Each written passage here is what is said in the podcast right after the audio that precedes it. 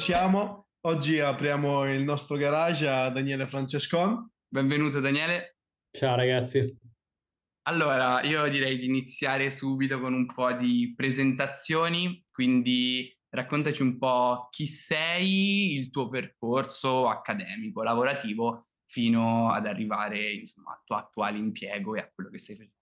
Allora, Daniele Francescone è un ragazzo di 35, quasi 36 anni, padovano d'origine milanese di adozione, che oggi appunto fa l'imprenditore. E, ehm, però il mio percorso parte da una laurea in economia a Padova, sia triennale che magistrale, poi uh, vabbè, un po' di stage qua e là, uh, ho fatto prima piccole società di consulenza, poi corporate finance, poi un giorno il mio uh, professore, dopo, che era, che era anche mio capo, dopo tipo nove mesi che ero davanti agli Excel tutti i giorni a fare modelli di valutazione dell'azienda, roba stra complicata, gli dico, prof, io cambio.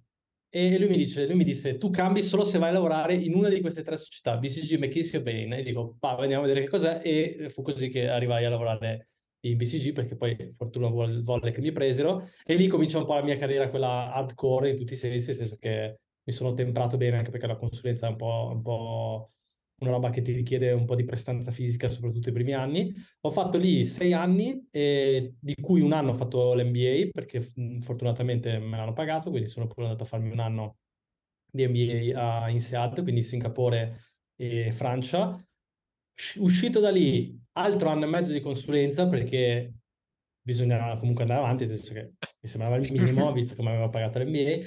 E, e poi, eh, dopo un anno, 18 mesi e un giorno, eh, me lo ricordo sempre questa cosa, ehm, ho, ho, detto esco per un motivo che stavamo per avere famiglia, nel senso che eravamo in due, stavamo per diventare in tre, e, e mi ero sempre detto consulenza e papà, il papà che voglio essere io, non, non sono compatibili. E quindi proprio tipo, sai tipo la pubblicità di vado col primo che passa? Più o meno. E non è andata proprio così, però diciamo uh, lì nello stesso momento ho avuto un'offerta del gruppo A2A e sono andato a, a sono passato dall'altra parte della siepe, come dicono gli inglesi, a fare il manager, quindi facevo l'innovation manager. Tre mesi dopo, senza neanche abituarmi a quello che stavo facendo, nasce il progetto di NEN, non so se conoscete, Nenergia, questa startup sì. Enertech eh, digitale che voleva rivoluzionare il mondo dell'energia e mi sono buttato proprio tipo senza sapere cosa stavo per fare completamente in questo progetto come, come il primo che ha cominciato a lavorarci dagli Excel del business plan, poi fast forward due anni dopo avevamo, eravamo in 30 persone, avevamo lanciato, fatto un sacco di robe divertenti, 40.000 clienti, insomma, quindi ho fatto due anni di startup vera e propria, e, ehm, a quel punto, altra opportunità, chiama Poste Italiane e dice, bello Nen, magari dici di fare una Nen grossa così, tipo. Ok. Dico, vabbè, perché no? Eh, e quindi io insieme ad altri compagni di viaggio di NEN siamo andati a fare quella che eh, poi è diventata Post Energia, ehm, che avrete visto forse in televisione, Maraviniere, così, paleoliche. E ehm, dopo, lì, dopo un anno e quattro mesi, circa eh, di progetto bello tosto. Ho, anche, è stato anche un anno e quattro mesi in cui sono uscito da una startup, sono entrato dentro una grande corporate e mi sono reso conto che non, non mi sentivo nel posto giusto. E quando non ti senti nel posto giusto e fai un lavoro super uh, impegnativo così, ti stressi molto. Lo stress molto mi ha portato ad andare in terapia e, e lì ho detto no, raga, cioè sta roba qua, bomba, cioè dovrebbero farla tutti, tipo. Um, a me mi ha aiutato un sacco, intanto a capire cosa volevo fare nella vita, che già, come dire, una roba non da poco. E poi e comunque ne avevi fatte, cioè ne avevi già fatte. Sì, sì, non è che, e... sì, sì. Però, però uno poteva cioè, leggere... raccontando tipo... come se fosse niente, però eh, esatto, ha cioè... dei nomi importanti. Cioè, eh. nel senso, mi sembra che hai vissuto otto eh. vite.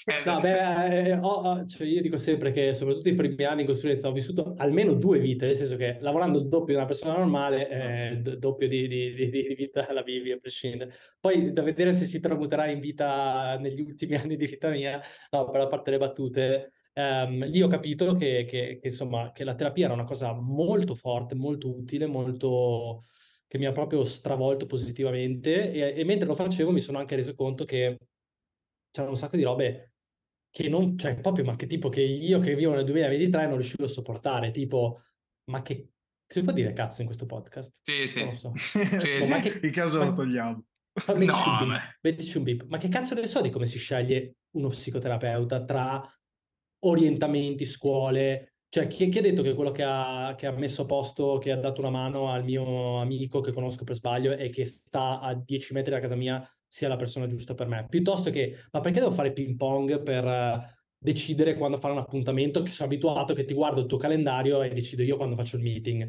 e così via, no? tutte queste robe qua mat- maturavano e, tipo si può fare molto molto meglio sta roba qua, no? E, e poi, e poi mi mancava un posto dove andare, cioè tipo, eh, eh, so, eh, se, se voglio fare una roba, se, se voglio sistemarmi un ginocchio e non conosco un ortopedico, cosa fai? Vai in un centro medico. Cioè perché? Perché sai che lì fanno le robe fatte bene, tu entri, fai la tua roba, esci e sei a posto, ok? Eh, stessa esperienza sul digitale per, la- per il supporto psicologico non l'ho trovata. C'è un posto dove dici, "Cazzo, cioè io mi fido, fai tu, dimmi da chi devo andare, fai tutto, se ho problemi vengo da te e io voglio fare quello che sono venuto qua a fare, cioè farmi fare una visita o psicoterapia nel nostro caso. E quindi tutte queste robe mancavano nello stesso momento, tipo allineamento di pianeti allucinante, conosco Silvia Wang che per me era tipo quella che ha fondato Pronto Pro, eh, boh, cioè così. Lei mi dice, ma sto facendo sta roba, sto pensando, vabbè, insomma, non è, la, la faccio un po' più breve di quello che, che- che è stato, perché non è stata una scelta facile, quella di mollare la dirigenza, la macchina aziendale, tutte queste figate qua, per mettermi a fare l'imprenditore, però alla fine è andata così e così è nata Serenis. Mamma, mamma mia, ok, Una ok, bella storia. incredibile, cioè nel Incredibile. senso... Raccontata eh, così la- sembra che era... Cioè, ti ha dato giù molte esperienze fighe, tranne End, che comunque anche quella lì c'eri già dentro dall'inizio, poi quella composta anche lì c'eri dentro dall'inizio, quindi comunque li hai avviate di cose. Prima Eh sì, di arrivare a fatto partire- Serena. Ho fatto partire un po' di roba, sì. Mm, Eppure ho è partito, è partito, scusami se ti Vai, interrompo vai. un secondo, è partito da ehm, lavorare in consulenza, quindi comunque lavorare per una, cioè vabbè, una delle Big Four, quindi lavorare eh, in, in un ambiente super già, ehm, cioè non, ehm, non, non mi vengono le parole, però eh, non un qualcosa di innovativo nel senso ehm, da Sì, far sì. crescere, da far... Cioè lì quello è il tuo lavoro, devi fare ehm, quel tipo di, di attività, poi puoi cambiare Sì, sì, ruoli, slide puoi Excel. cambiare... Io sapevo fare slide Excel. Quindi... Eh, e, e quindi da, da do- cioè, com- anche come hai deciso di dire ok, magari quella cosa lì mi potrebbe piacere.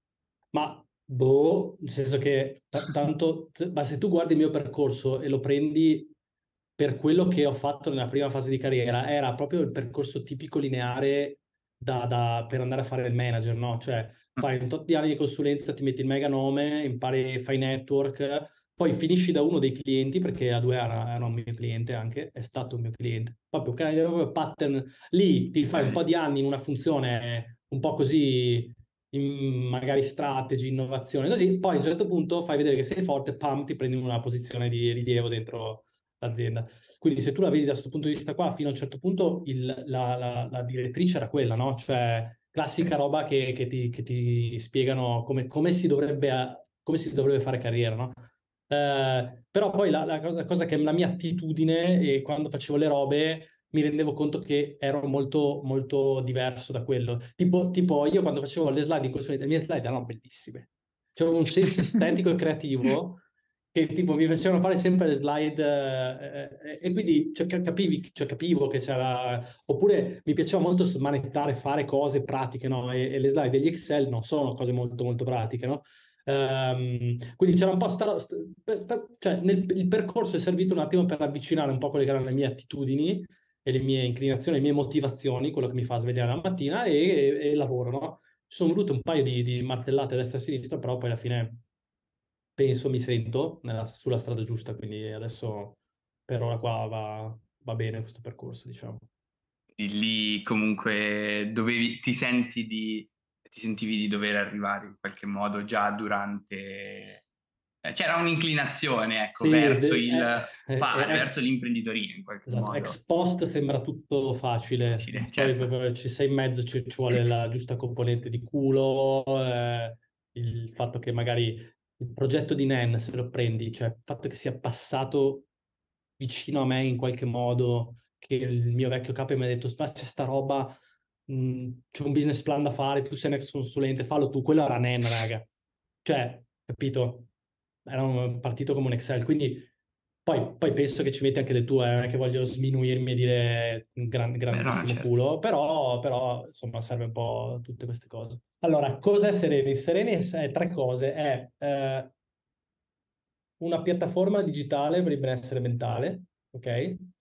È un centro medico, quindi un gruppo di persone che fa una professione sanitaria ed è un, un, gruppo di centinaia e centinaia di psicoterapeuti e psicoterapeute che lavorano in tutta Italia, tutti i giorni, per migliaia di volte al giorno con, con, con pazienti. Um, cosa, cosa, cosa, fa Serenis? Come vi raccontavo in un'altra parte di questo podcast, che potrebbe essere prima o dopo, a seconda di quando andrà questo pezzo, uh, cerca di replicare quella che è l'esperienza di un centro medico, quindi un posto dove vai, ti fidi, sai che c'è qualcuno che ti aiuta a scegliere qual è la cosa migliore per te, quindi c'è un algoritmo che ti fa incontrare la persona giusta sulla base di quello che stai cercando e quello di, di cui senti di aver bisogno. C'è qualcuno che ti sta a fianco nel percorso, per cui se qualsiasi problema, oltre alla tecnologia che ti aiuta, c'è anche un team di assistenza di supporto.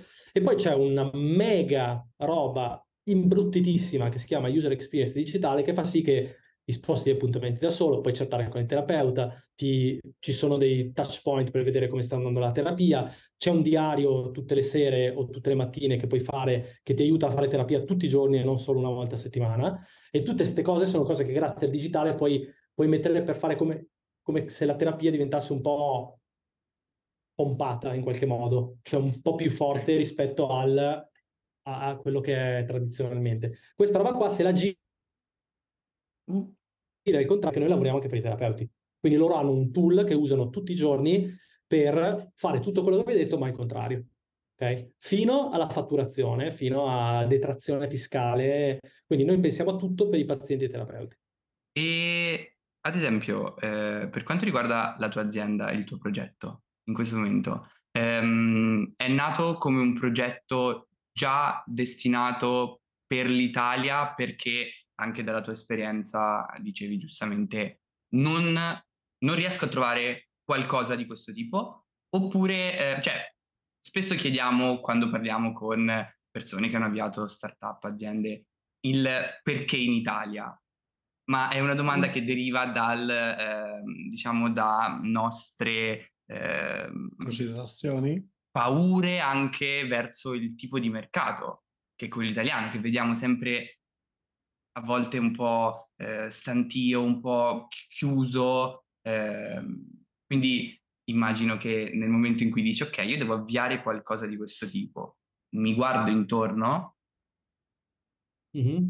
Allora, eh, perché in Italia? Perché eh, a me piace l'Italia e ho dec- potevo andare all'estero molto prima, non l'ho fatto per anche scelte familiari e quindi, e quindi l'Italia non l'ho mai messa in discussione, se vogliamo come, come persona, come carriera. Poi, nello specifico di Serenis, l'Italia per la psicoterapia è un mercato incredibile perché ha, aveva due caratteristiche fondamentali che erano un sacco di psicologi, ci sono 110.000 psicologi, di cui la metà sono anche specializzati in psicoterapia, quindi per fare un mercato serve la materia prima, no? Eh, e, e allo stesso tempo rispetto ai paesi anglosassoni un tasso di adozione della, della, della psicoterapia molto molto basso, ok? E venivamo da due anni di Covid e quindi un, la, un livello di consapevolezza e, di, e anche di dibattito pubblico che si stava infiammando sul tema. Quindi c'hai la supply, la domanda sta crescendo tanto, cresceva già nel 2019 7, 8, 6, 7, 8% all'anno, non mi ricordo, comunque un tasso sostenuto. pre-Covid, c'è il Covid, il dibattito pubblico sta andando in quella direzione, cioè tipo eh, c'erano, c'erano, già dei modelli che stavano funzionando, ok, eh, che noi pensavamo di poter fare bene se non meglio, e quindi uh, l'Italia bu- buon, buon punto di partenza. Hai toccato un argomento che stavo prima trattando con Matteo, tanti argomenti in realtà che prima stavamo trattando, E, ehm, il primo di tutti che mi viene in mente è, hai detto che ci sono un sacco di psicologi e psicoterapeuti, però ho notato prima, ho guardato un po' il vostro sito e ho visto che li state cercando.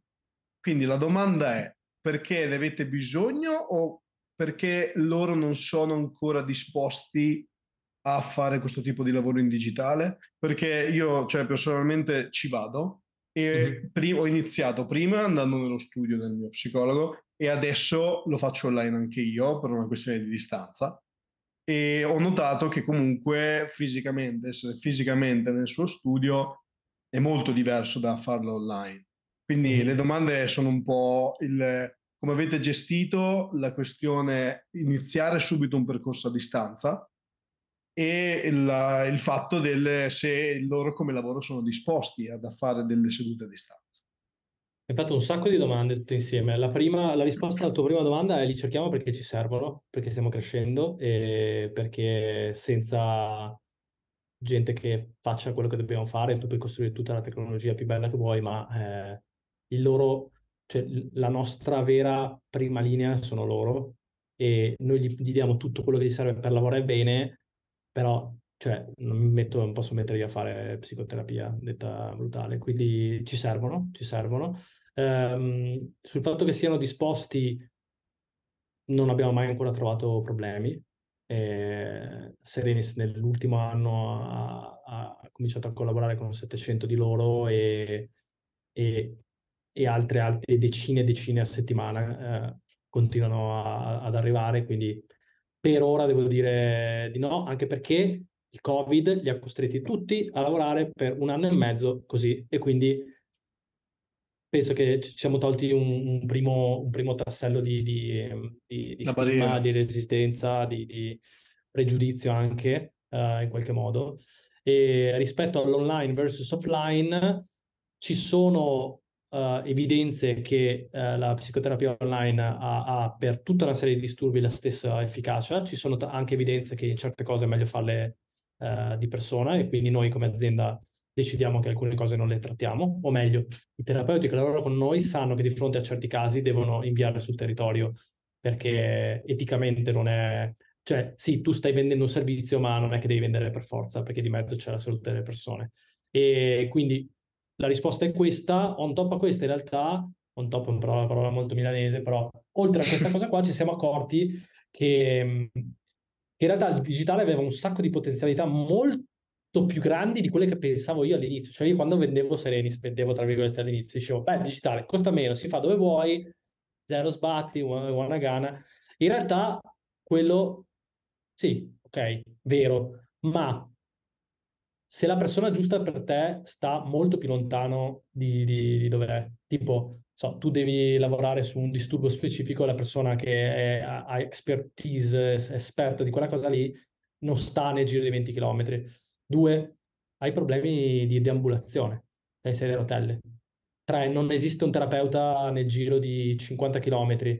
Quattro, non vuoi fare terapia vicino a casa tua perché ti vergogni o perché non vuoi una persona che è nata e cresciuta nello stesso contesto sociale in cui sei tu, che, che, che magari stai provando a uscirne da quel modo di pensare e così via.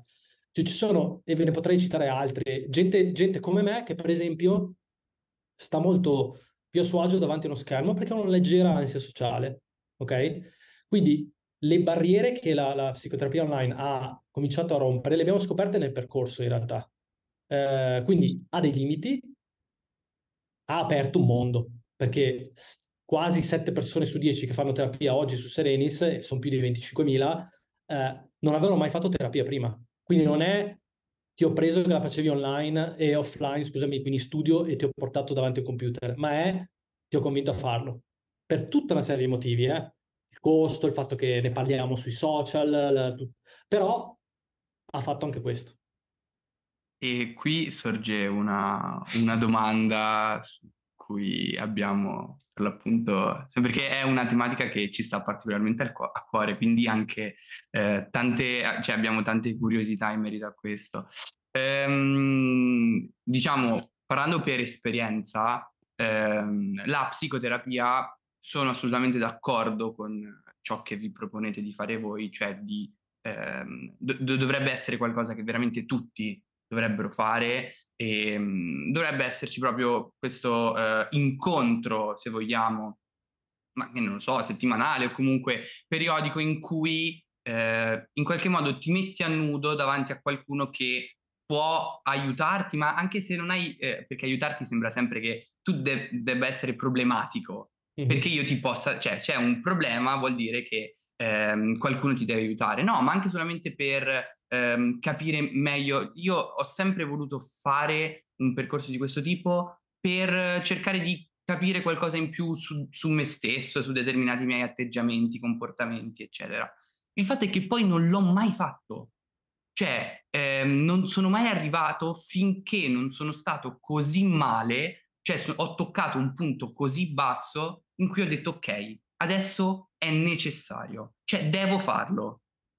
Ehm, e credo che ehm, questo fatto di cercare di arrivare prima, cioè perché io devo to- toccare un punto basso psicologicamente, emotivamente, fisicamente per arrivare a intraprendere un percorso del genere e non magari iniziare prima, cioè voi vi proponete di, immagino di sì, di, di, di, di ehm, eh, diciamo triggerare questo tipo di, eh, di riflessione. Sì, di riflessione. Sì, che, che, che, è un po' un tema di normalizzare la cosa, no? Cioè far capire che cos'è veramente e come lo facciamo, lo facciamo con tutto quello che facciamo tutti i giorni, eh, scegliendo le parole giuste che quando facciamo marketing, facendo divulgazione, eh, anche, anche, anche lavorando bene con i pazienti, perché quando lavori bene con i pazienti, poi loro parlano di te e, e, e se,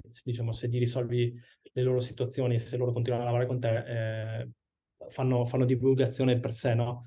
Quindi c'è vero, c'è, ci sono delle difficoltà enormi, ma ti voglio tranquillizzare perché ogni mercato funziona così. Cioè tu prima prendi la gente che ha bisogno veramente, poi riesci ad allargare come se fosse un, una, uno strato in più di una cipolla a, a, quelli che ne hanno un po' meno bisogno e, e, così via. Il bisogno che tu citi è quello proprio quasi, non dico patologico, però con, con, con dei sintomi evidenti, no?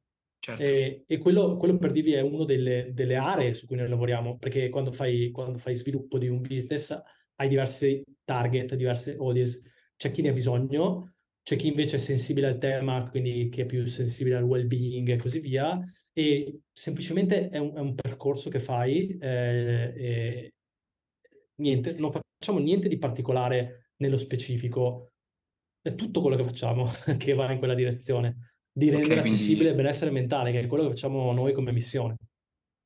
E mi piacerebbe fare un link diretto a eh, come ide- cioè nel senso ora come ideate le vostre campagne? È una domanda un po' del cazzo sinceramente. No no però, no è un'ottima però soprattutto eh, io ad esempio vi ho conosciuto tramite ehm, la campagna sia di bigliettini sia eh, i mega cartelloni al contrario che avete fatto esatto qualche mese fa. E, ehm, e se eh, diciamo che il mondo digitale, il marketing digitale sta andando verso, in, in, cioè è, è, lampante quanto le eh, aziende eh, investano in quel tipo di contenuti che comunque voi fate, uh-huh. ma eh, quanto effettivamente gli investimenti sul fisico, sul reale, sulle eh, città ehm, poi portino audience. Volevo capire que- que- questo tipo di strategia, uh-huh. perché l'avete scelta e se effettivamente eh, dà valore quindi a qualcosa che ancora oggi dà valore oppure...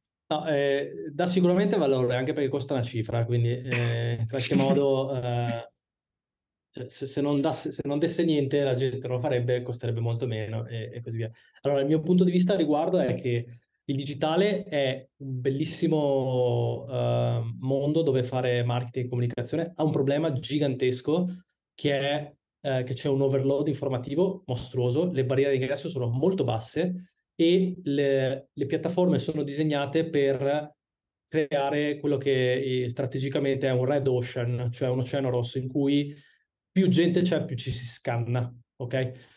Quello che fanno quelle attività, per come la vedo io, è ti tirano fuori un attimo da, quel, da quella cosa, ok?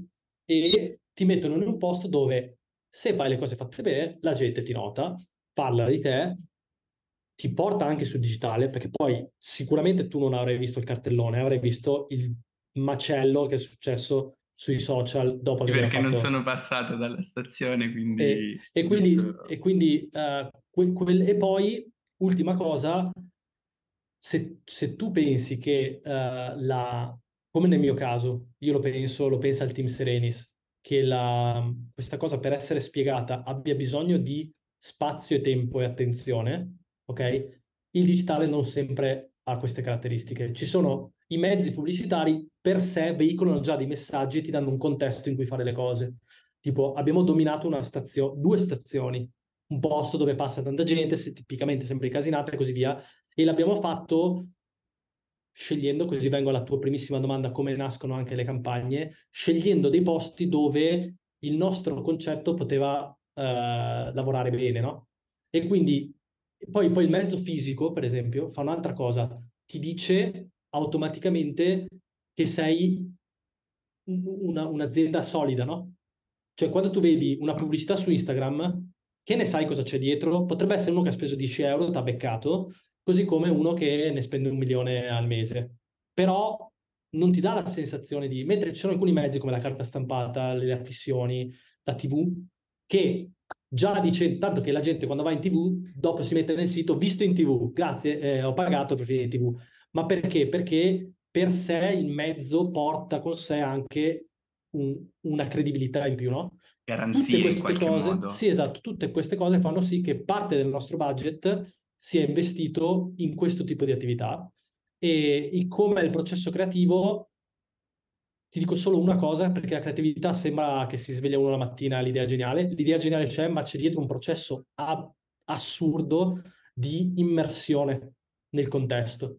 Quindi tipicamente la nostra direzione creativa, che sono Fra e Meg, si immergono in quello che stanno per fare e cercano di proprio capire cosa potrebbe pensare una persona che si trova lì in quel momento, che tipo di domande, che tipo di dubbi potrebbe avere e, e mm. poi si scatena il concetto creativo, non viceversa.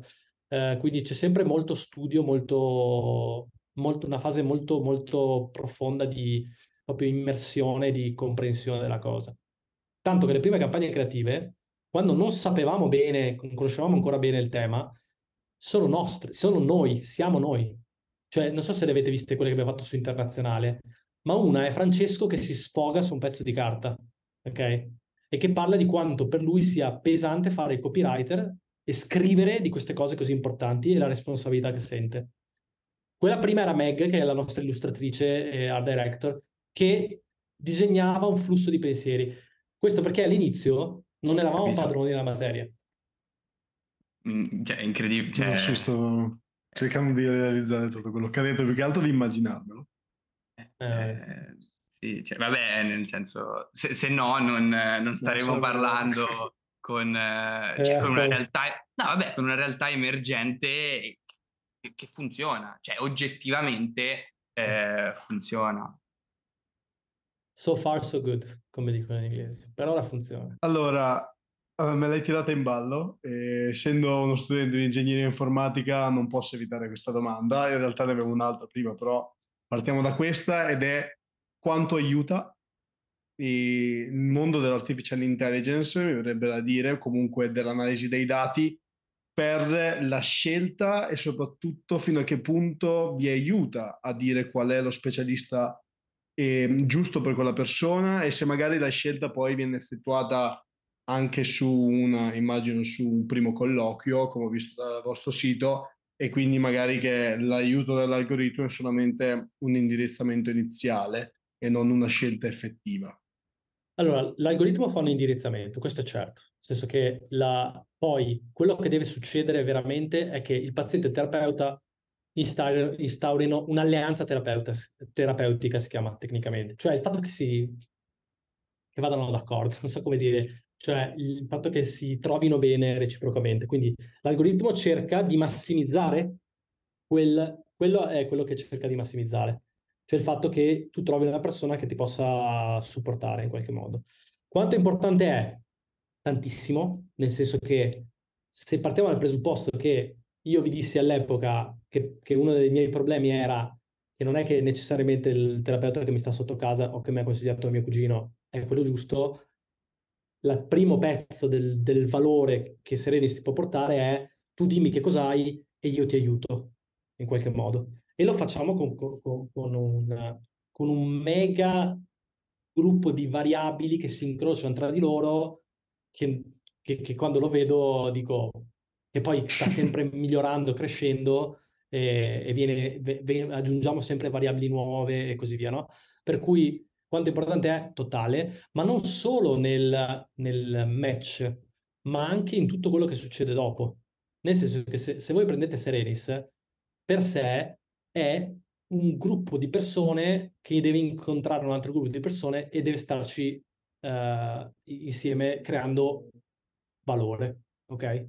Quindi il fatto di guardare i dati e quello che succede non dentro le sedute, perché quello è illegale, ok? E noi siamo un centro medico, quindi abbiamo degli standard di privacy, questo lo devo dire perché sennò sembra che tipo vado dentro, guarda. ma guardare effettivamente quello che succede ci permette anche di sviluppare nuove funzionalità.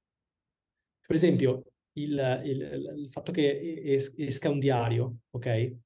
È perché informazioni ci dicono che chi riesce a tenere un contatto uh, più a lungo, più frequente, scusami, con il terapeuta e con la terapia, sta meglio, ok? Funziona meglio. Quindi come faccio a quali sono gli strumenti clinici che ho per aiutare le persone a, a stare meglio grazie a digitale? Questa è una roba, per esempio, che risponde a, a quello, no? Quindi guardi cosa succede e poi capisci cosa fare.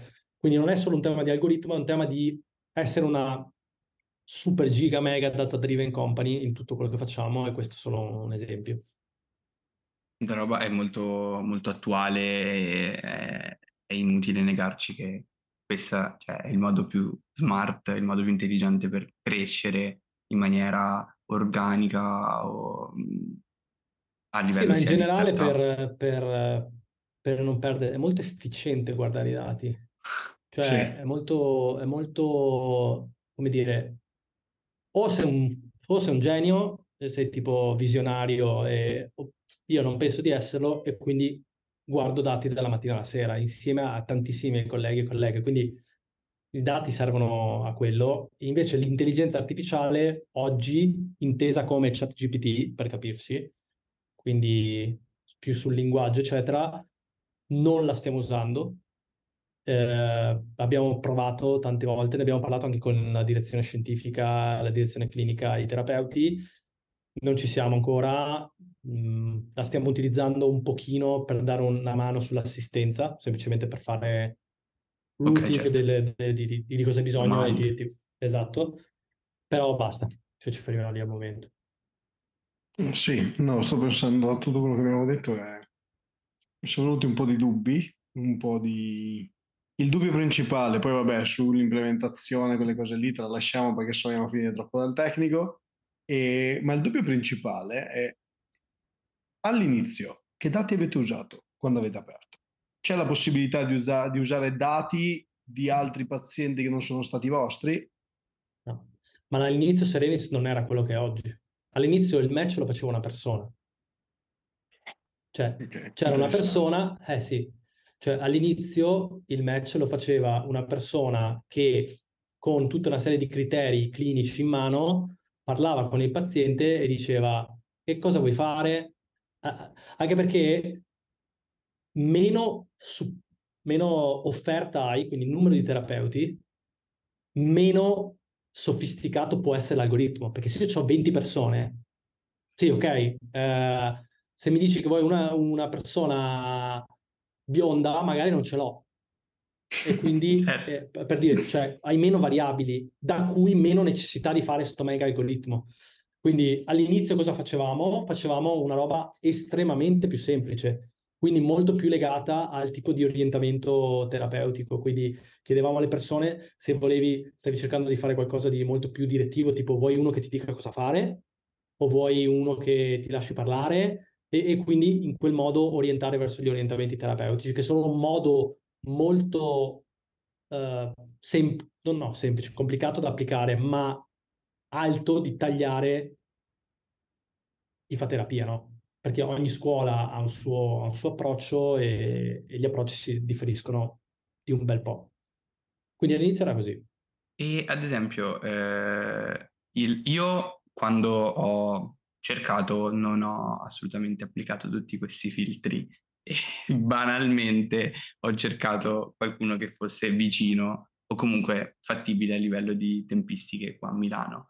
Ehm, il dubbio che mi sorge eh, su questo fatto, ad esempio, delle scuole, ora non, non, non, sono, non, sono, esperto in materia, quindi le varie scuole di, eh, di, di, di, psicoterapia, psicologia, eccetera, non le conosco, però io, io, ho visto, ho fatto il, mm, tutti i vari form eh, quando, cioè, insomma, per, per capire un attimo com'era il tipo di esperienza utente, le varie domande per la profilazione. E tra queste c'erano anche quelle relative alla scuola di pensiero mm, o di applicazione, orientamento, eccetera, eccetera.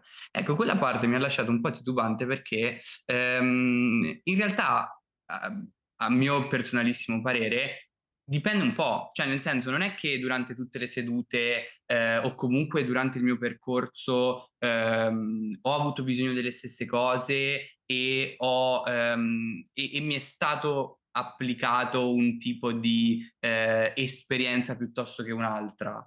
Quindi ehm, chiaramente, vabbè, i, i, professionisti sono dei professionisti a tutto tondo, quindi anche se sono magari più specializzati verso un orientamento, poi nulla toglie ehm, diciamo, variazioni sul tema. Però ecco, quel tipo di domanda mi ha incuriosito, cioè è chiaro che filtri molto, però non, ehm, non è un po', prima hai detto che è complicato, ma non è forse un po' semplicistico? Sì, anche se tu ti sei risposto da solo mentre mi facevi la domanda. Eh. Cioè tu hai detto che uno ha un orientamento prevalente, ma poi non è che non, cioè, non, è che non ti fa fare certe cose o altre. Okay. Era per non... Eh, mi ero, eh, per non... Quindi, quindi, quindi, in realtà hai toccato il punto. Eh, quella domanda a cui, se non mi ricordo male, comunque 70-80% risponde scegliete voi, ok? Sì, sì, c'è quello Perché devi avere anche, devi avere il fatto che tu scelga un orientamento vuol dire che o ne hai già provato uno o sai che cos'è o hai una preferenza, un'inclinazione di qualche tipo, oppure informandoti pensi di aver trovato quello che, quello che, che fa per te. Quindi eh, è, è, una cosa semplicistica, sì, è, ci sono grandi differenze tra gli orientamenti, sì. Nel senso che una delle cose che dico sempre è che eh, se, se la, la psicoterapia fosse un prodotto, cioè darti un freudiano e un cognitivo comportamentale, è come se ti dessi una macchinetta del caffè e un tostapane. Sto esagerando, però se tu stai cercando come nel mio caso, per esempio, io nella mia vita ho, ho provato due orientamenti, il sistemico relazionale e, e il cognitivo comportamentale. Per come sono fatto io, il cognitivo comportamentale è proprio il mio, perché io voglio andare in terapia, voglio uno che, siccome tutto il giorno sto a prendere decisioni, voglio uno che mi prenda schiaffi, ok? Che sia molto direttivo. Uh, quindi è, mo- è, molto diverso. E quindi sì, è una semplificazione, sì, però serve perché se più o meno hai idea, cioè ti sto dando due robe, ti sto mandando in due direzioni completamente diverse. Netto che poi hai comunque possibilità di parlarci e decidere cosa fare.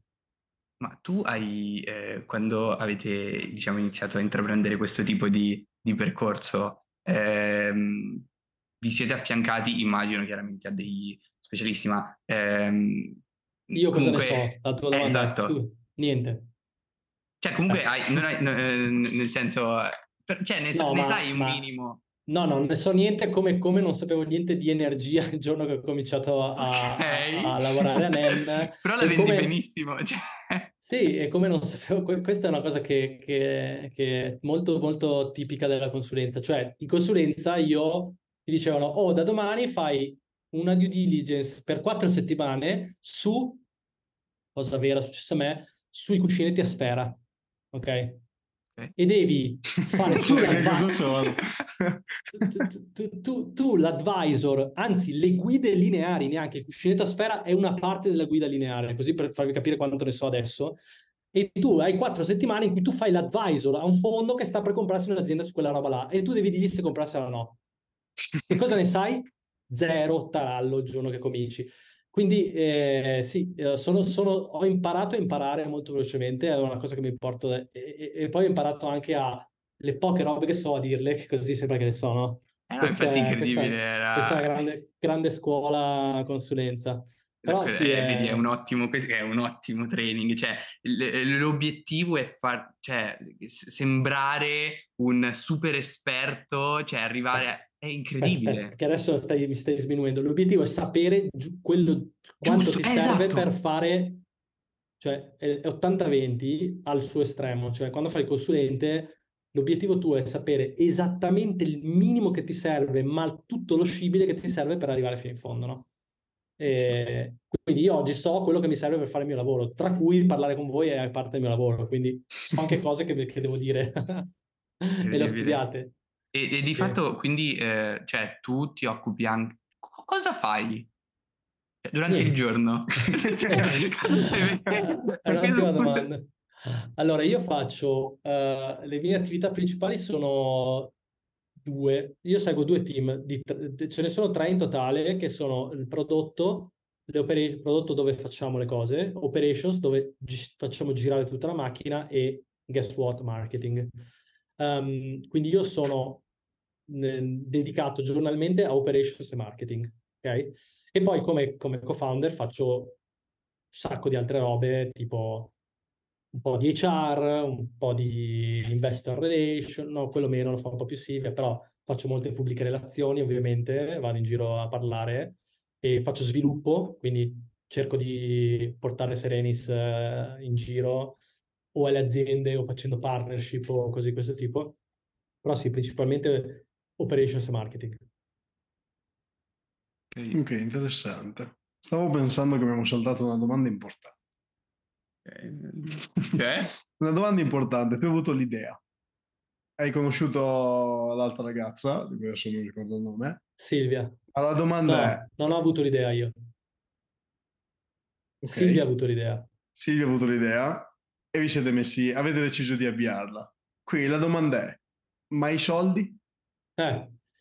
Allora, eh, per, fondamentali per fare sì, sì, sì. una delle prime forse doveva essere no allora eh, Silvia eh, ancora prima di, di... Io, io, sono entrato fate conto che Serenis ha lanciato tipo a settembre una primissimissima versione ok eh, no forse novembre del 2021 io sono entrato a gennaio quindi poco dopo um, in quel momento Silvia ha anche raccolto, ha fatto un primo round di investimenti.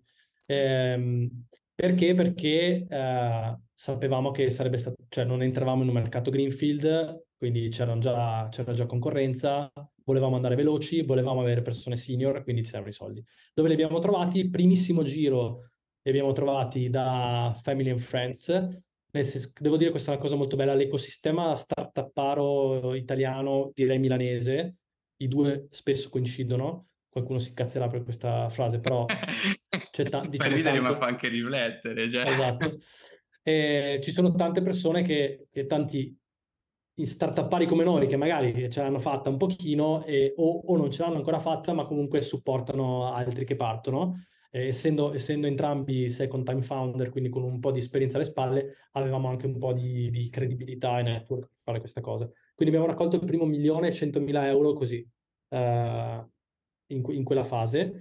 E poi, cinque mesi dopo, quindi cioè, tipo pam pam, abbiamo fatto il primo round uh, da due milioni e mezzo, mi pare una roba del genere, perché stavamo per finire la cassa e quindi Sereni stava crescendo tanto. All'inizio quando cresci spendi, perché è un business in cui paghi per acquisire un, un cliente, un paziente, e poi lui man mano che fa le sedute ti ripaga indietro, quindi più cresci più ti serve cassa e quindi a, poi a maggio abbiamo fatto un altro, un altro round che poi si è chiuso a settembre perché è stato molto lungo perché c'erano, devo dire per fortuna un sacco di gente interessata, quindi alla fine abbiamo finito a raccogliere 5 milioni e passa e, e niente, però ci abbiamo messo 3-4 mesi.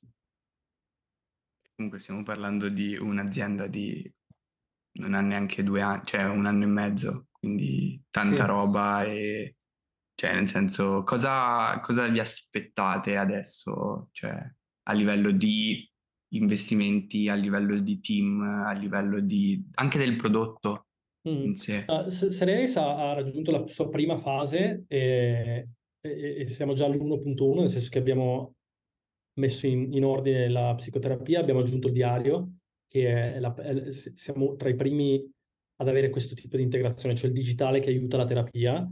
E questo, questa era la nostra prima milestone, cioè dire non faccio un semplice servizio, ma cerco di usare il digitale per fare meglio. Ehm, dove vogliamo andare? Vogliamo fare ancora uno step in più su questo e ci stiamo già lavorando, quindi cercare di creare un posto digitale dove prendi cura del tuo benessere mentale sia facile, veloce, efficace, bello, diciamo sano e così via. E poi la nostra visione è quella che Serenis diventi un posto per il benessere mentale, non per la psicoterapia one-to-one. Il benessere mentale è fatto di un sacco di servizi, eh, alcuni ci stiamo già lavorando, altri ci lavoreremo, però l'idea è, cioè se io dovessi, dovessi dire sogno è tra boh, X anni, uno dice mm, periodo un po' così, aspetta che vado da Serenis, tipo, no? Poi a prescindere che sia grave, meno grave, eh, che tu voglia solo fare un percorso di sviluppo personale, che tu abbia un problema di genitorialità o di coppia, sarebbe molto fico che Serenis fosse il posto dove vai. A quel punto potrei farmi seppellire felice, diciamo. Quindi vi aspettate di entrare anche in altri mercati più avanti, cioè non rimanere sfocussati su psicoterapia, ma allargare a qualcosa comunque di collegato al benessere della persona, però che non è per forza psicologico. Eh, starei più sullo psicologico, se dovessi, come primissimo, eh, come primissima cosa. Poi, poi la, la- la cosa è che la strategia è anche fatta un po' di, di- di occasioni, no? Di, di dove va il mercato, cosa st- cioè non puoi non tenere in conto di cosa fa la concorrenza, di dove si spostano i capitali e tutte queste cose qua. Quindi la visione è quella, poi come ci si arriva, cioè quali sono i sassolini che metti per attraversare il fiume, sassoloni, sassolini cadi dentro il fiume, eh, sono un po' da tutto da vedere. E tutto questo full online, anche voi a livello di team, Serenis. Noi siamo tutti da remoto, tutti online, esattamente. Eh, Ok. Ci vediamo una volta ogni tre mesi. Ok, fate esatto, fate a- avete modo di, cioè, come gestite la parte di, del team in quanto co-founder comunque eh, de- de- mi, mi immagino che Sì, sì, sì. gestire X persone eh, sotto, sotto Da Sì, remoto. sì. da remoto non, non si- n- immagino non sia banalissimo. No, non è banale, eh, però è più facile farlo se, se sei partito così. Quindi, mh, perché noi, noi, mh, siamo sempre stati, siamo nati così e è molto diverso, secondo me, se sei abituato a lavorare in un certo modo e devi cambiarlo per adattarti al full remote e al digitale. Mentre nel nostro caso, o- oggi siamo in 30, mh, quando sono entrato io un anno fa eravamo in 5, ok? E lavorano insieme e gli s- e- e- però ci sono tutta una serie di cose pensate come processi, come modi di lavorare e come strumenti che utilizziamo per il fatto che siamo da remoto. Cioè, noi usiamo Slack, è, è on fire, ok? Cioè, nel senso, lì, lì facciamo, lì, lì vi- vive un po' l'azienda, abbiamo un meeting a settimana in cui ci siamo tutti, eh, fatto anche perché se no non ci si vede mai, cioè con certe persone. Quindi un meeting in cui guardiamo tutto quello che sta succedendo dentro l'azienda e il fatto di essere così trasparenti ti responsabilizza, quindi tu sai cosa stai facendo per l'azienda anche se sei a 800 km di distanza, perché magari ci, ci sono colleghi nostri che stanno in Puglia, no? E quindi trasparenza, visibilità, gli OKR, quindi il fatto di lavorare per obiettivi con un ritmo trimestrale invece che dire a fine anno, quindi tu vedi veramente qual è il tuo contributo, sai su cosa devi lavorare. Insomma, tutte ste robe fanno sì che, che bene o male questo modo di lavorare tenga. Poi una volta ogni tre mesi ci vediamo perché è giusto vedersi, ma lo- ci vediamo più per dire, legare, conoscerci, perché di fatto poi il problema vero è che per quanto tu possa fare i caffè virtuali cioè, lavorando online, quello che manca è l'interazione, quella da macchinetta del caffè. Tipo uno che entra e dice che giornata di merda oggi. No, perché se sei in un meeting non è che uno entra e i primi 5 minuti fa chat. E Eh, quindi questa roba esatto. qua cerchiamo di recuperarla in questo modo. Per ora, E- per ora funziona. E perché, eh, ad esempio, eh, post-Covid io ho sentito molto questo tipo di mancanza. Cioè anche il che giornata di merda, ma che palle, eh, andare a lezione, eccetera, eccetera. Quindi ehm, eh, la cosa che mi chiedevo a tu a livello personale, quindi io ad esempio in questo momento, ma comunque in questi anni, eh, mi piace uscire, quindi andare a studiare, mh, boh, non lo so, studio insieme ad altre persone, confrontarmi, fare la pausa insieme, eccetera, eccetera. Tu a livello personale, in che modo lavori e vivi questo? Allora, io sono di parte perché a me il fatto di lavorare da remoto mi dà la possibilità di fare una delle cose più importanti che voglio fare, che è fare papà. E, e quindi per me questo è tanto, tanto positivo.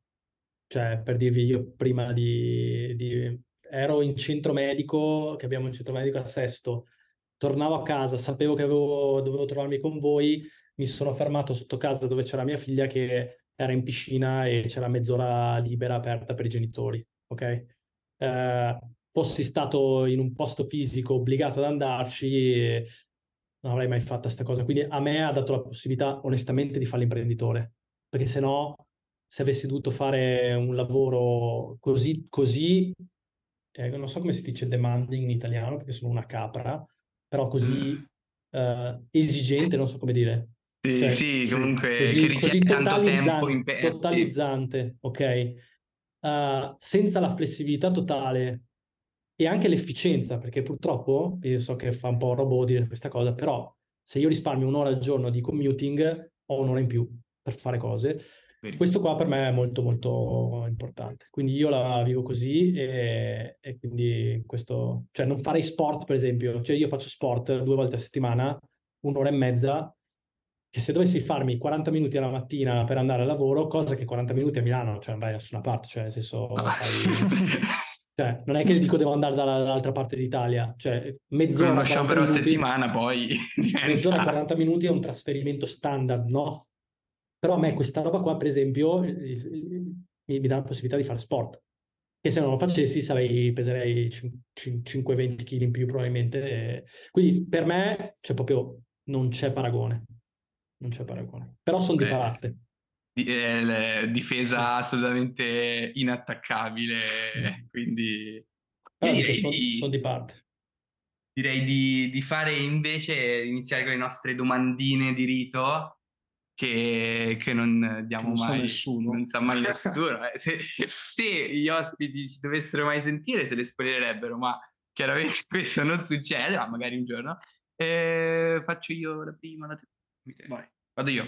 Allora, eh, un tool, un'applicazione, un sito, un sito, un po' qualsiasi cosa ehm, che ti sentiresti di consigliare, di cui non potresti fare assolutamente almeno eh, in ambito o di produttività lavorativa o personale, o entrambe come preferisci. Una bellissima sfida tra due giganti, dico, dico Notion. Ma proprio... L'altro ah, qual era? ah, ma, eh, l'altro è Slack. Ok. Ok, no, meglio Notion. Sì. No, per- perché Notion per, per me è tipo, cioè, una roba che... mh, Una, una delle classiche robe, dici, come faccio a vivere prima di questa roba Ok. qua? Sì. Eh, Per impararlo serve un corso all'università. Sì. Però... Sì, però c'ha delle... Cioè, con Notion fai le pagine internet in tre secondi. Cioè, tipo, devo fare una roba, devo testarla velocemente e faccio una pagina. Cioè, roba in- in- bella, bella potente. Noi lo usiamo, proprio lo facciamo surriscaldare. Ok. Seconda domanda, così arriviamo in fondo. Chiusura classica. Immaginati di avere un garage, uno spazio in cui puoi fare qualsiasi cosa tu voglia, che ovviamente non è Serenis. Cosa ci faresti? Ma raga, ma questa è proprio facilissima. Deve essere grosso però il garage, che ci mette Sì. il campo da padel. Eh, Campo da padel. Cioè, proprio... e c- c- anche piccolino, cioè, tipo, No, io so- son- su- su- sul padel sono scimmiato come buona parte dei milanesi imbruttiti. Però Già da prima del Covid o da quando è scoppiato il no, no, Covid che no, tutti sono, iniziano a giocare a sono da, padel? da- da- da un annetto e mezzo, quindi da Serenis più o meno. Ok. Fa parte dell'imprenditoria giocare a padel. Esatto, Eh, no, no, ma, cioè, ma proprio, se- cioè, tipo, anche se ci sta piccolo e si, in capo da padel. Bello, cioè questo Questo unexpected, ma, ma bello, bello. Sì, sì. Perfetto, io direi che ci siamo Ti Ringraziamo ringraziamo per essere venuto. e niente, Super. basta. Grazie a voi.